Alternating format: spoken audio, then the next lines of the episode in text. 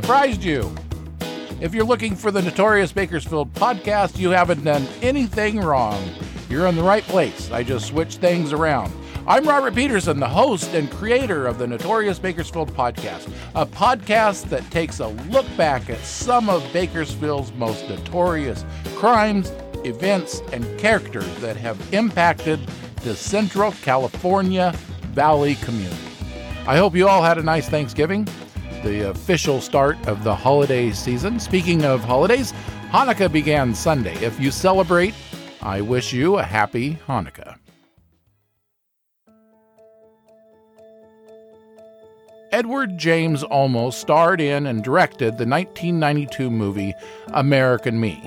The opening title card of this film says it was inspired by a true story.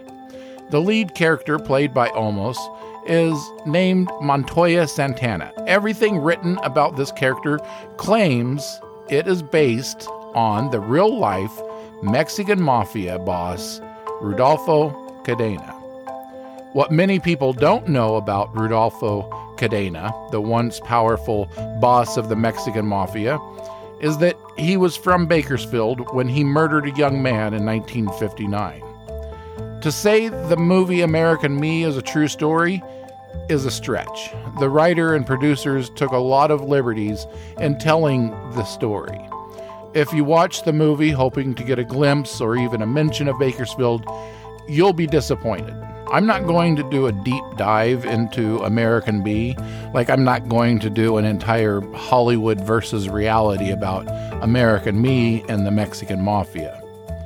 What I'm going to do is tell you about the murder of Avelino Diaz Aguilar and how his killer, a skinny East Bakersfield high school kid, went on to become one of the most powerful organized crime bosses in history.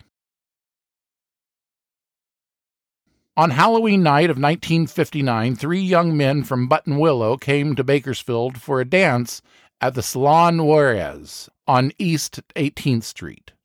These young men were 21 year old Avelino Diaz Aguilar and his friends, two brothers, Robert and Ismael Ornelas. When the dance ended after midnight on November 1st, the three young men from Buttonwillow lingered in a dirt parking lot across the street from the Salon Juarez dance hall.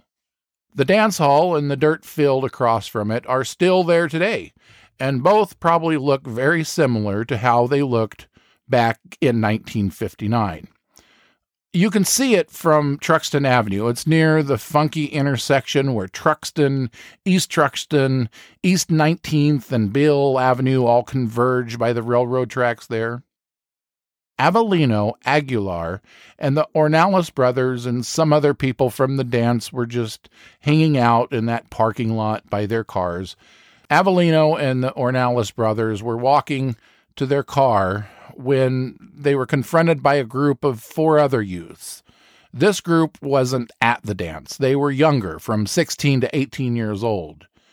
Words were exchanged, then a brawl broke out. Someone belonging to the younger group drew a knife and repeatedly stabbed Avelino. He fell to the dirt parking lot. The assailant stabbed Avelino a few more times as he lay on the ground in the fetal position. When the fight ended, the Ornelas brothers stood Avelino up. They knew he was badly injured. They loaded the mortally wounded Avelino into the back seat of their car and rushed him to Kern General Hospital, now Kern Medical. When the Ornelas brothers reached Kern General at 1:15 a.m., they carried him in and sat him in a chair in a corridor just outside the emergency room entrance. Once the brothers sat him in the chair, they rushed out to their car. Two alert hospital employees returning from a coffee break witnessed this scene and pursued the brothers out of the hospital doors and were able to get a vehicle description and license plate number as the car fled. The injured young man was immediately taken into a trauma room where he was declared dead on arrival. Avelino Diaz Aguilar was just 22 years old. He was stabbed 25 times, and it was determined at least six of those stab wounds would have been fatal. Hospital employees notified the Kern County Sheriff's Office about what just occurred and gave them the description and license number of the car. About an hour after getting this information, Kern County Sheriff's deputies located the blood splattered car in a parking lot of a cafe on Rosedale Highway. Inside the restaurant, deputies found the Ornelas brothers wearing blood stained clothes. The brothers explained the situation to the deputies, and after further questioning, investigators determined the Ornelas brothers weren't the killers they were simply trying to save their friend's life. With the information from the brothers and other witnesses, detectives were able to identify and arrest four suspects by the end of the day, November 1st. Three of the youths were just 16 years old, and one was 18. Through their interrogations, detectives felt two of the 16 year olds, Rudolfo Cadena and Richard Ruiz were the primary culprits. Cadena's brother in law told investigators he owned a five inch hunting knife that he was missing. Under intense questioning, Rudolph Cadena confessed to the stabbing and said he disposed of the knife in a southeast Bakersfield canal. Water from the canal was drained, and detectives used rakes to search for the weapon. They eventually found the hunting knife. At that point in his life, Cadena went by several first names Rudolfo, Rudolph, and Rudy. He was a student at East Bakersfield High School and was a member of the Vario Viejo gang, now known as the Vario Bakers. On November 10th, a coroner's jury ruled that Avelino Aguilar's death was a homicide caused by Rudolfo Cadena. Cadena later pled guilty to second degree murder and was sentenced to five years to life in prison. Let me add this about Avelino Aguilar, the victim who was killed by Rudolfo Cadena. I like to include as much information as possible about crime victims, but unfortunately, in this case, there's just not a lot of information available.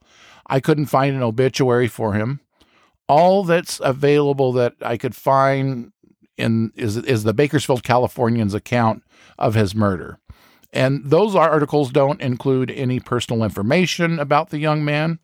The only thing I could find out was that he lived in Buttonwillow at the time of his death, and I visited his grave at Union Cemetery, and he's buried in the veterans portion of the cemetery. His headstone notes his military service and there's a picture on the headstone of Avelino wearing an army uniform. So we know he was in the military, but that's about all I could find out about him.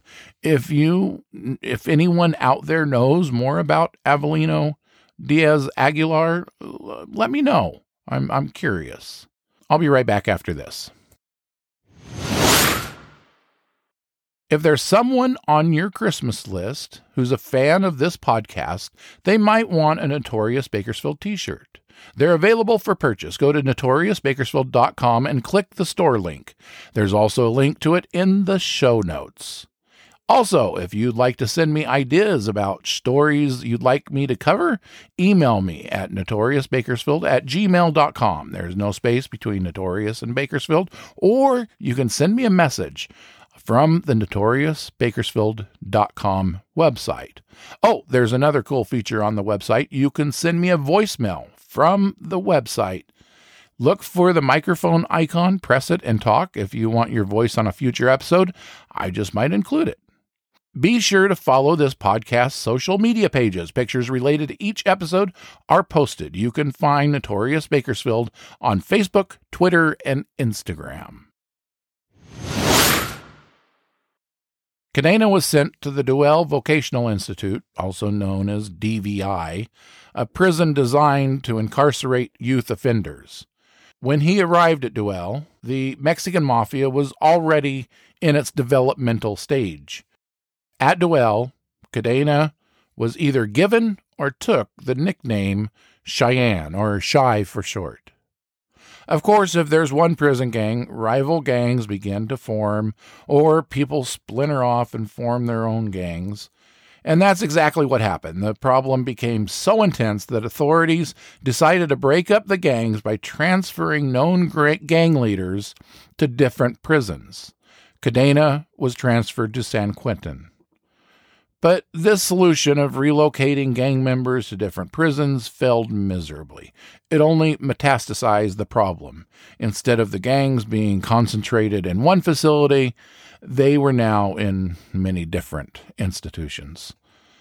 I'm not clear about what Cadena did that caught the attention of the Mexican mafia leadership.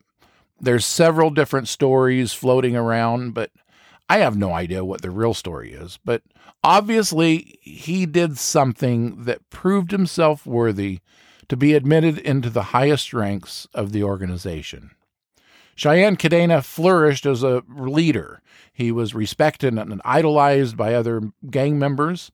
He formed alliances with rival gangs and brokered truce agreements. Cadena is credited with ex- expanding the Mexican mafia's reach and influence to outside the prison walls. So not only were they an influence inside prison, they were a force on the streets as well. Because of Cheyenne Cadena's efforts, through the alliances he formed eh, with rival gangs, the Mexican mafia had a controlling interest in the drug and weapons market on the street.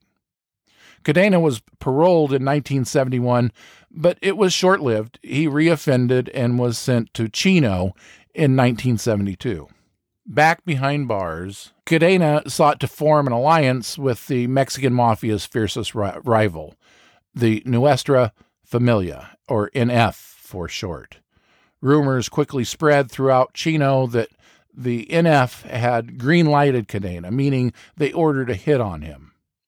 On the morning of December 18, 1972, Cadena stepped out of his cell and onto the landing of the third tier and the NF assassins struck. He was repeatedly stabbed, an estimated 50 times, then thrown off the three story tier to the ground below. When he hit the ground, he was stabbed an additional dozen or so times. Rodolfo Cheyenne Cadena was 29 years old when he died. According to his obituary, his funeral was held in Bakersfield at Our Lady of Guadalupe. He was survived by his parents, a brother, and eight sisters. He too is buried at Union Cemetery, the same cemetery his victim is buried. They're both in different areas, but it's the same cemetery. The assassination of Cadena escalated the hostilities between the Mexican mafia and the Nuestra Familia organizations that continues today both inside the California prison system and the streets. Let me go back to American Me. Like I said, all of the publicity around this film implies that the character played by Edward James Olmos is supposedly Cheyenne Cadena, but the character's name in the movie is Montoya Santana. The opening scenes of the film take place in East Los Angeles, not Bakersfield. The crime that the character commits happen in Los Angeles, not Bakersfield. And the crime that gets the character in trouble in the first place isn't even a murder. So there are just a few of the inconsistencies between Montoya Santana and Cheyenne Cadena. There are at least a dozen more that I just won't get into. I'd like to clear up another popular misconception about Cadena. Many online resources claim that he founded the Mexican Mafia. He didn't. The Mexican Mafia had already formed in Deuel by the time Cadena got there. It was in its infancy, but what is indisputable is that Cadena was instrumental in the Mexican Mafia's growth and influence. There's no denying that.